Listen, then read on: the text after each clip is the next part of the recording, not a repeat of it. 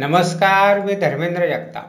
तेजदूतच्या morning बुलेटिनमध्ये आपले स्वागत. आज बारा नोव्हेंबर ऐकूया धुळे जिल्ह्यातील काही ठळक घडामोडी. धुळे विभागात सलग चौथ्या दिवशी एस टी कर्मचाऱ्यांचा संप सुरूच आहे.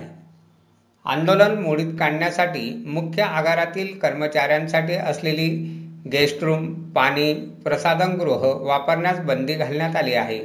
तरी कर्मचाऱ्यांचे आंदोलन सुरूच आहे. धुळे विभागात कर्मचाऱ्यांनी संप पुकारल्यामुळे धुळे व नंदुरबार जिल्ह्यात छप्पन्न कर्मचाऱ्यांवर निलंबनाची कारवाई करण्यात आल्याची माहिती विभाग नियंत्रक मनीषा सपकाळ यांनी दिली आहे. धुळ्यातील बिलाडी रोडवरील एकता नगरात एल सी बीने बायो डिझेलचा तीन हजार लिटरचा साठा जप्त केला आहे. या प्रकरणी दोन जणांवर गुन्हा दाखल करण्यात आला आहे. जिल्ह्यात गुरुवारी एकही कोरोना बाधित आढळलेला नाही. मंगळवारी धुळ्यात एक महिला बाधित आढळून आली होती. जिल्हा रुग्णालयात उपचार घेत असलेल्या रुग्णाला सुट्टी देण्यात आल्यामुळे सक्रिय रुग्णांची संख्या शून्यावर आली आहे.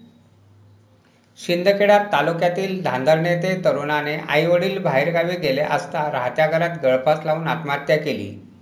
त्याच्या आत्महत्येचे कारण समजू शकले नाही. जितेंद्र दरबार गिरासे असे मृत तरुणाचे नाव आहे.